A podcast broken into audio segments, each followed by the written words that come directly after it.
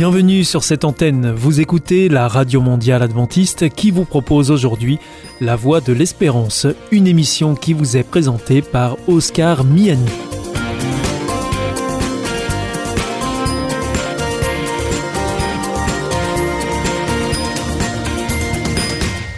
C'est avec un grand plaisir que je vous retrouve sur notre antenne. Encore une fois, soyez les bienvenus à l'écoute de La Voix de l'Espérance, notre émission quotidienne de 30 minutes en français qui vous est présentée par Oscar Miani et préparée avec toute notre équipe. Merci de votre fidélité à ce rendez-vous. Vous êtes toujours très nombreux à nous écouter sur cette antenne ou encore en podcast ou encore même avec votre téléphone.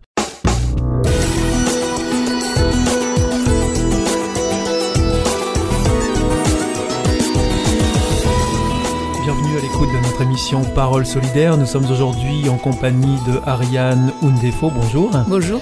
Alors vous êtes chargée de communication chez ADRA France. C'est ça. Alors ADRA, c'est l'agence de développement et de secours adventiste.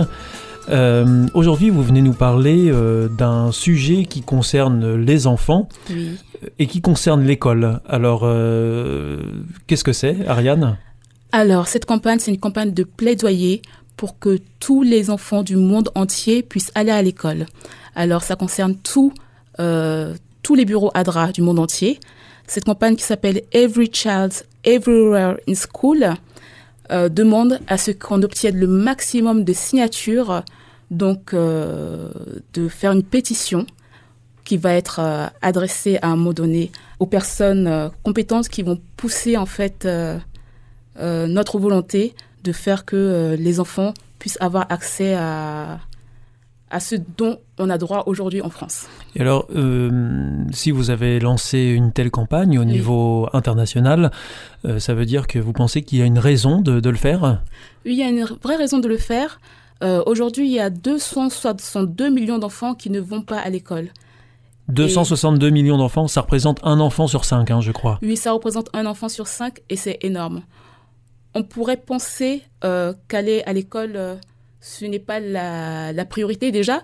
Quand je dis qu'on pense, parle d'éducation ou d'enfants qui ne va pas à l'école, on pense euh, assez rapidement aux pays peut-être en- aux pays en développement. Oui. Et c'est vrai. On va penser aux pays où il y a le plus de pauvreté.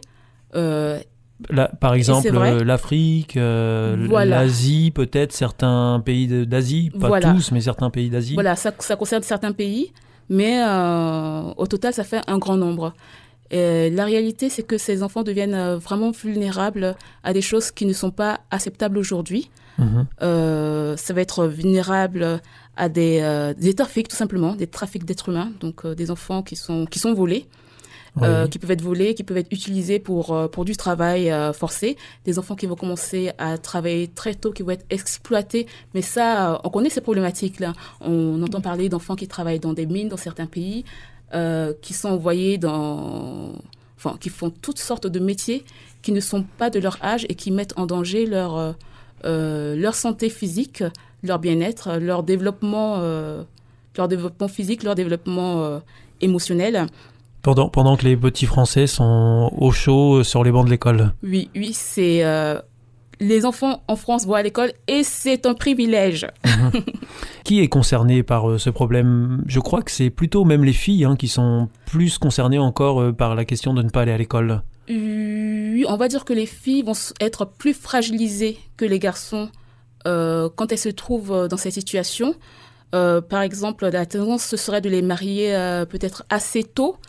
Et euh, être mariée tôt, ça veut dire quand on est adolescente, euh, certains, il y a certains cas où on trouve des filles qui sont mariées dès l'âge de 11 ans, euh, ce qui est très très tôt. Ce sont des filles qui vont tomber euh, enceintes dans l'adolescence, très jeunes, euh, qui vont se retrouver à être mères, qui vont devenir mères. Euh, et qui ne vont pas évidemment pouvoir avoir un travail euh, suffisamment rémunérateur. L'école, c'est ça que ça change, c'est d'être mieux rémunéré quand on travaille? Euh, oui, d'avoir des opportunités. ou d'avoir été à l'école? Oui, avoir été à l'école, c'est très important. Ça, ça permet d'avoir plus d'opportunités, euh, d'être mieux rémunéré et euh, voilà, de pouvoir euh, avancer. C'est vrai qu'un enfant qui n'est pas allé à l'école, euh, qui n'a pas atteint un certain niveau, qui est né en plus euh, dans, on va dire, dans un pays où il y a de la pauvreté, dans une famille pauvre, il ne veut pas euh, voir les possibilités qui existent ailleurs. Il va se dire, moi, je ne peux faire que ça. Alors qu'il y a plein d'autres possibilités qu'il ignore. Voilà, tout simplement. Mhm. Qu'il ignore et que peut-être que même s'il n'ignorait pas cette possibilité, ben, il n'y aurait pas accès parce qu'il n'aurait pas les, euh, les outils qu'il faut tout simplement pour euh, accéder à d'autres opportunités. Parce que l'école, c'est aussi l'éducation, en fait. Voilà, c'est l'éducation, c'est apprendre des choses, c'est se former, c'est... Ce n'est pas forcément être sur un banc, ça aide à, à voir les choses autrement, à réfléchir, à avoir une certaine ouverture d'esprit. À l'école, on a des interactions avec d'autres personnes avec des caractères différents. Ça aide à forger son caractère, ça aide à voir, ça aide à rêver aussi. Et c'est important de rêver quand on est enfant de se dire je peux devenir ci, je peux devenir ça. Quand un enfant commence à penser très tôt, ah j'aimerais devenir docteur, euh, c'est un exemple. Euh, ou euh, je sais pas, j'aimerais faire de la mécanique. C'est une opportunité, ce sont des visions, mais ce sont des visions qu'ils ont eues à partir de quelque chose. Et il faut l'apprendre. Il faut l'apprendre. Ça s'improvise pas. Non. Ariane, alors vous nous parlez de ces pays en voie de développement. Euh, pourtant, euh, la France peut être euh, concernée à certains égards aussi pour, par cette question d'aller à l'école pour les enfants, notamment pour les plus grands, c'est-à-dire pour les 15-19 ans où il y a un taux de scolarisation qui est en baisse. Comment est-ce que ADRA prend en compte toutes ces problématiques? Comment est-ce que vous voyez les choses? Alors, il est vrai qu'en France, on a l'opportunité de pouvoir aller à l'école. Ça veut dire que l'école est obligatoire jusqu'à un certain âge. Il faut en profiter et même aller plus loin. Avoir au moins son bac, je pense que c'est une chose. Euh, alors, il y a différentes raisons pour lesquelles euh, euh, des enfants arrêteraient d'aller à l'école. Mais s'il y a cette possibilité de pousser les études, il faut le faire. Car c'est dommage de se dire qu'on est dans un pays où on a des ouvertures, on a accès à euh, à cette éducation, on peut même avoir accès à l'université et ne pas prendre cette opportunité, c'est euh, pouvoir dire plus tard ah si j'avais su et ça ça existe. et, Adra euh, est soucieuse en particulier des enfants de réfugiés hein, qui sont sur le territoire français en ce moment, par exemple, et qui sont là pendant des mois, voire des années, et qui ne vont pas à l'école? Voilà, ce sont euh, les enfants de réfugiés. Pourquoi? Parce que ce sont des enfants vulnérables. Ce sont des enfants qui, on va dire, qui ne sont pas intégrés dans un système. Ce sont des enfants qui, euh, qui sont de vrais potentiels. Ce sont des enfants qui peuvent, euh, oui, apprendre, qui peuvent faire des choses, qui peuvent apporter à notre société. Ce sont des enfants qu'il faut, qu'il faut considérer. Il faut savoir que l'école est obligatoire en France et elle n'est pas obligatoire que pour les Français. Elle est obligatoire pour tous les enfants. Donc il faut considérer aussi ces enfants-là qui qui sont bel et bien présents et euh, qui ont besoin aussi d'apprendre, qui ont besoin aussi de se développer, qui ont besoin d'être au contact euh, des autres enfants. Et, comment est-ce que vous comptez euh, vous y prendre pour faire entendre ce que vous êtes en train de dire? Parce que le dire, ça paraît assez simple. en réalité, ça ne l'est pas. Hein, c'est pas du tout simple ce que vous êtes en train de nous expliquer. Non, ce n'est pas du tout simple. et comment est-ce que vous pensez vous faire entendre? C'est par ce million de signatures dont vous parliez au, au début d'émission? Voilà, c'est ce qu'on est, c'est ce qu'on espère vraiment euh, avoir un million de signatures, mais un million de signatures à travers le monde entier. En France, euh, évidemment, euh, ce sera moins que ça. Notre objectif, dans un premier temps, je dis bien dans un premier temps, est très humble. Donc très humble, ça veut dire 5000 signatures, très humble. Mais cette campagne est poussée jusqu'au mois de juin 2020. Donc on espère que les personnes vont être touchées, vont signer même si autour de nous, on voit des enfants qui vont à l'école, il y a aussi des enfants qu'on ne voit pas tout simplement parce qu'ils ne vont pas à l'école, mais ils sont bel et bien présents. Alors les auditeurs qui nous écoutent en ce moment et qui veulent aller ou qui veulent signer cette pétition euh, ne vont pas forcément se déplacer pour venir jusqu'à chez vous. Comment est-ce qu'ils peuvent le faire? C'est possible en ligne? Ah oui, c'est possible de le faire en ligne en se rendant tout simplement sur notre euh, site adra.fr slash éducation et donc, euh, vous arrivez sur euh, la page éducation et la possibilité d'accéder à la campagne, de voir euh, la petite vidéo ADRA du plaidoyer. Vous pouvez aussi vous rapprocher de, du référent ADRA, donc de votre antenne locale, où que vous vous trouviez en France. Alors, nous terminons cette émission et pour cela, je vous propose juste d'écouter un extrait du clip qui a été réalisé dans le cadre de cette campagne. Et nous entendrons justement l'extrait qui dit Chaque enfant part partout à l'école. Et donc, on peut revisionner aussi ce clip, comme vous l'avez dit, sur votre site, sur Adra France. Oui. voilà, c'était Parole solidaire. Merci beaucoup. À bientôt. Merci. Au revoir. Au revoir.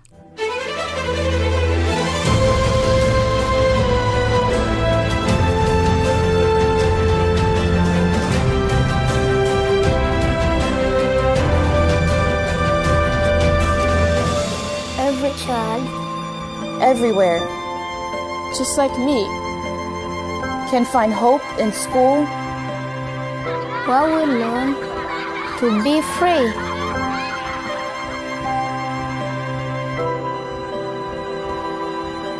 Hier ist Adventist World Radio, die Stimme der Hoffnung. Questa è la radio mondiale adventista. La voce della speranza.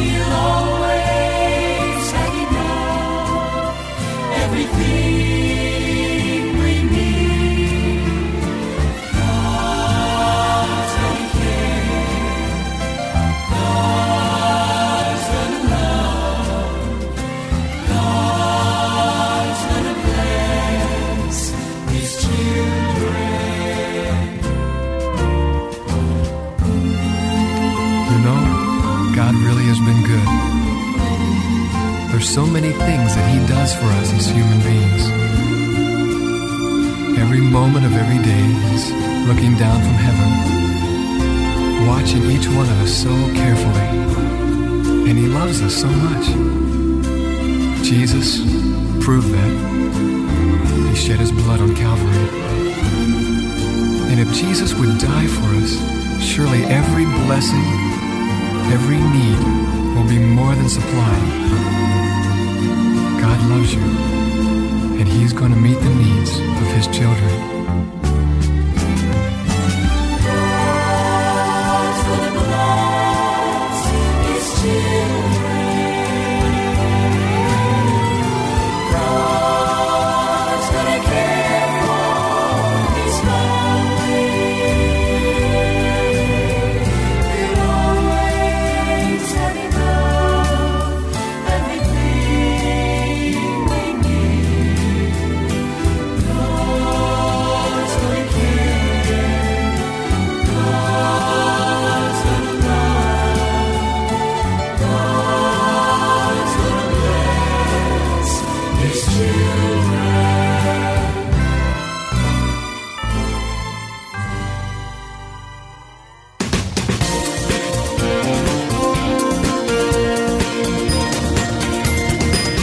Vous écoutez la Radio Mondiale Adventiste, votre émission La Voix de l'Espérance, qui vous est présentée par Oscar Miani comme chaque jour. Pour l'heure, c'est un moment de témoignage que nous vous proposons pour poursuivre cette émission. C'est vous l'histoire. C'est vous l'histoire. peux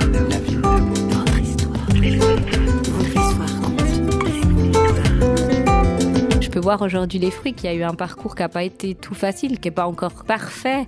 Euh, je ne veux pas dire que tout est rose, il y a encore des difficultés, mais où il y a, il y a eu un changement euh, tellement grand. Et je trouve que c'est fou quand, euh, quand on fait un peu une rétrospective de sa vie et qu'on voit chaque petite chose où il y a eu la main de Dieu dessus. Aujourd'hui dans C'est vous l'histoire, on parle d'art. Elle est passionnée, rêveuse et pleine d'imagination. Depuis toute petite, Mélanie Roulin prend beaucoup de plaisir à exprimer sa créativité. Écriture, chanson, peinture, qu'importe, tant qu'elle peut créer. Ébranlée par les événements de la vie, elle a trouvé dans l'art une porte de secours. Mais le vrai remède semble ailleurs. Elle a raconté son histoire au micro de Joël Lehmann. J'aimais faire des rôles devant les gens, avoir euh, des costumes, être dans un personnage. Pour moi, ça m'aidait d'être face à un public et de pouvoir faire euh, faire rire les gens, de pouvoir euh, être valorisé dans mon, dans mon potentiel. Et puis aussi, c'est quelque chose qui me donc me remplissait de, de joie de le faire et puis qui me donnait beaucoup de plaisir. Je me rappelle aussi qu'avec mon frère, on préparait à chaque fois pour Noël des petits spectacles et on inventait tout de A à Z. Et c'était un des moments de l'année où je me réjouissais le plus, vraiment de pouvoir créer des choses et puis après de pouvoir les montrer, de donner donner aussi du plaisir aux gens, de les faire rire et puis à l'inverse aussi nous d'en avoir. Ben mon adolescence, j'ai vécu une adolescence plus sombre avec euh, des épreuves euh, difficiles. Bah c'est vrai que du coup j'allais moins bien, mais la créativité, les arts, ça m'a aussi beaucoup aidé dans ces moments-là, euh, d'être seule même dans ma chambre à danser, chanter, où je me sentais mieux.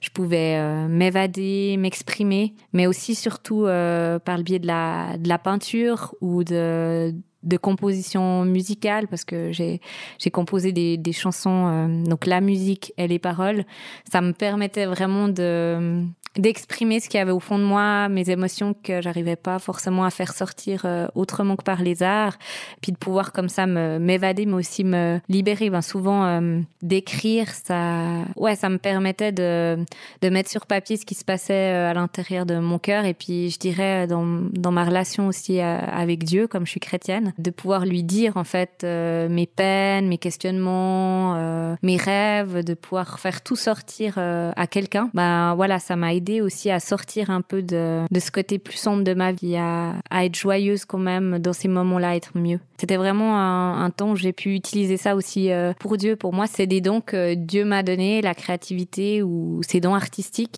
Et là, euh, vu que c'était dans le cadre de spectacles chrétiens, ça me permettait de l'utiliser pour lui et de toucher aussi d'autres gens qui ont passé par les mêmes situations que moi. Parce que je pense que dans les arts, ça nous permet nous-mêmes de nous exprimer, de nous faire du bien, mais ça permet aussi, avec l'émotion qui est transmise euh, aux gens, d'être touché, euh, quelque chose qu'on peut pas retrouver forcément euh, des fois en, en parlant avec une personne.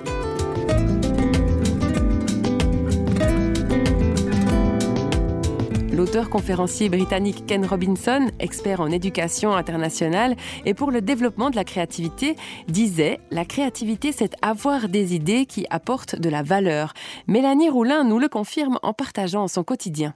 J'utilise aussi ces dons-là euh, dans mon travail parce que je suis enseignante euh, à l'école primaire et je vois que ça fait partie de moi depuis mon enfance jusqu'à maintenant et je penserai toujours ce besoin de créer, de d'avoir la créativité dans ce que je fais et euh, c'est un métier du coup j'y trouve mon compte parce que je suis tout le temps en train de, de créer, que ce soit au niveau matériel scolaire, fiche, mais aussi dans, dans ma façon d'enseigner, d'être créative, d'apporter certains cours différemment, que ce soit plus passionnant aussi pour les enfants, mais aussi euh, bah, je demande souvent aux enfants de montrer ce qu'ils savent faire, leurs dons aussi, euh, que ce soit artistique ou non, que ça peut être sportif et, autres, qu'ils puissent le montrer aux autres camarades. Et puis souvent, bah, à la fin de l'année, on prépare un spectacle. Et pour moi, bah, c'est incroyable de voir euh, qui vivent certaines choses que j'ai vécues. C'est-à-dire qu'il y en a qui sont tellement introvertis en classe et puis là, sur scène, c'est plus la même personne. Et je me dis que, ben, que c'est des choses, euh, des petites choses maintenant alors qu'ils sont enfants, qui vivent, mais qui vont peut-être comme moi, ça a été le cas, avoir un impact plus tard dans leur vie. Ouais, qui vont pouvoir en faire quelque chose plus tard. En fait, dernièrement, je me suis aperçue que il y a plein de choses qui, qui se passent bien dans ma vie, qui sont géniales. Et en fait, en revenant un petit peu dans mon passé, je me suis dit, ça n'a pas toujours été si facile. Il y a eu des,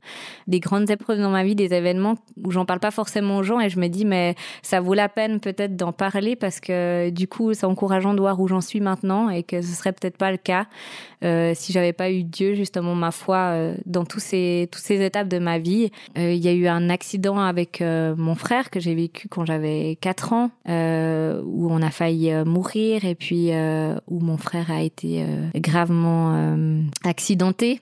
Donc c'est un, un, des événements que je retrace parce que c'est vrai que ça n'a pas été facile à vivre. Il y a eu beaucoup de conséquences dans notre famille suite à cela. aussi une épreuve difficile avec mes parents qui ont failli euh, se séparer, où il y a eu beaucoup de disputes, où c'était euh, quelque chose de difficile à vivre à la maison. Mais où justement ils ont décidé de, de rester ensemble. Ils étaient aussi chrétiens, ils ont remis ça à Dieu et de faire le choix de s'aimer. Ouais, toutes ces choses en fait depuis mon enfance, euh, bah ça a engendré euh, en moi bah, des conséquences plus tard. Euh, je dirais qu'ils sont ressortis à l'adolescence. Aussi, je dirais, bah, comme je pense beaucoup de monde, ce que j'ai pu vivre à, à l'école, euh, de vivre euh, le rejet, d'avoir des groupes dans lesquels on a, auxquels on n'a pas forcément envie euh, d'appartenir, mais euh, qui fait que si on n'y appartient pas, on, on, nous met de côté, d'avoir euh, des valeurs différentes en étant chrétienne, de pas forcément vouloir faire la même chose que les autres. Ouais, le rejet, c'était quelque chose de difficile pour moi à vivre, alors qu'avant j'étais très bien entourée, j'avais beaucoup d'amis et de vivre ça à cette période, de pas se sentir forcément à la hauteur par rapport aux autres. Et ouais, qu'on fait que, que c'était très dur, que je me suis beaucoup renfermée. Je suis devenue plutôt euh, introvertie et plutôt sombre. Donc après, je raconte aussi que c'est ça qui m'a fait euh, suivre euh, un peu certaines amies dans, dans des fêtes, dans, dans l'alcool, pour, pour pouvoir oublier, un peu m'évader, faire comme les autres. Et euh, pourtant, ça ne réglait pas mes problèmes. Je me sentais en fait mal. Au fond de moi, j'avais un gros mal-être et j'arrivais pas à trouver des solutions concrètes pour aller mieux. C'est pour ça que petit à petit, bah, j'ai eu euh, des pensées très sombres qui m'ont poussé à des tentatives de, de suicide. Et euh, en étant tellement désespérée, bah, c'est là où j'ai vraiment crié à Dieu et puis où j'ai dit bah, j'ai besoin que ça change et que si t'existes, bah, ma vie elle puisse changer. Et puis Dieu a répondu à cette prière justement. Il m'a il sauvé de ma détresse. Il m'a entouré avec euh, des amis euh, et, et, un copain qui est devenu mon mari qui, qui m'ont aidé justement à, à, aller mieux parce que je pense que Dieu il met aussi il répond par lui-même mais il met aussi des personnes sur notre route pour nous aider euh, j'ai toujours eu ma famille qui, est incroyable et qui m'a beaucoup soutenue. Donc ça m'a aidé aussi de voir que Dieu a répondu pour m'aider à réussir même quand c'était plus dur de pouvoir faire le métier que j'aime de pouvoir être mariée et de concrétiser des projets. Ben je, je peux voir aujourd'hui les fruits qu'il y a eu un parcours qui a pas été tout facile qui est pas encore parfait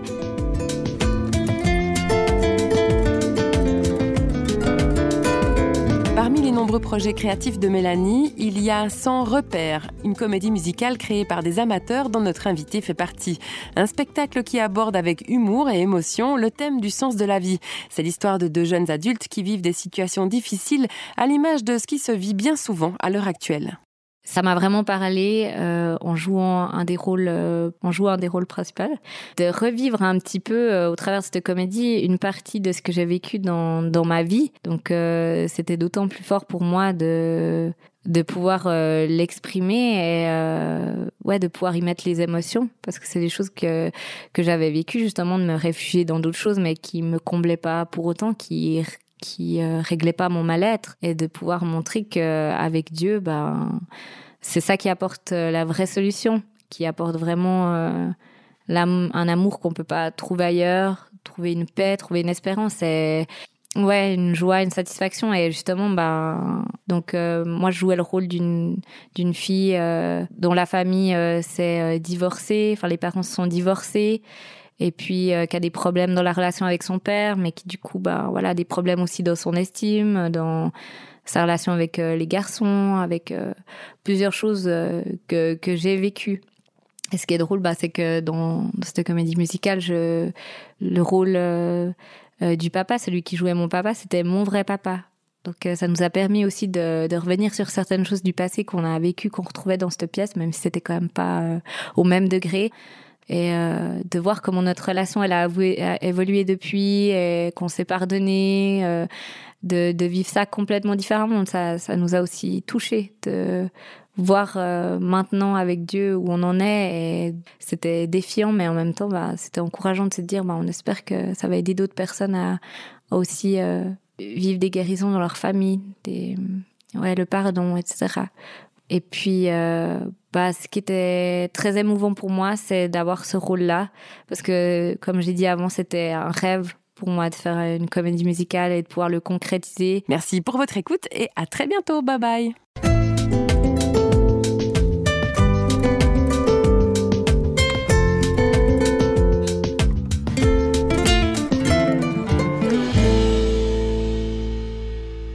Vous vous sentez isolé, désorienté, perdu, en recherche?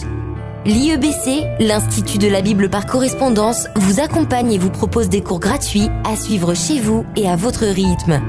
Retrouvez-nous vite sur www.iebc.org et vous verrez, votre vie va changer. Parce que croire, c'est la vie. Si vous souhaitez réécouter ce programme ou bien le partager avec vos amis, retrouvez-nous sur www.awr.org. Vous pouvez aussi nous suivre par téléphone. Depuis la France, il vous suffit de composer le 01 80 14 44 77. Si vous voulez nous écouter en dehors de France, eh bien vous faites le 00 33 puis le 1 80 14 44 77 et depuis les États-Unis, eh bien, il vous suffit de composer le 1 712 432 9978. Veuillez également noter que vous pouvez nous écouter à 4h30 sur les 6155 kHz dans la bande des 49 mètres, à 8h sur les 15 145 kHz dans la bande des 19 mètres et à 20h sur les 9780 kHz dans la bande des 31 mètres. Bien sûr, tout cela en temps universel. Et pour nos coordonnées postales, eh bien c'est la voie de l'espérance. IEBC, boîte postale 100 77 193, Damary Lélis, CEDEX.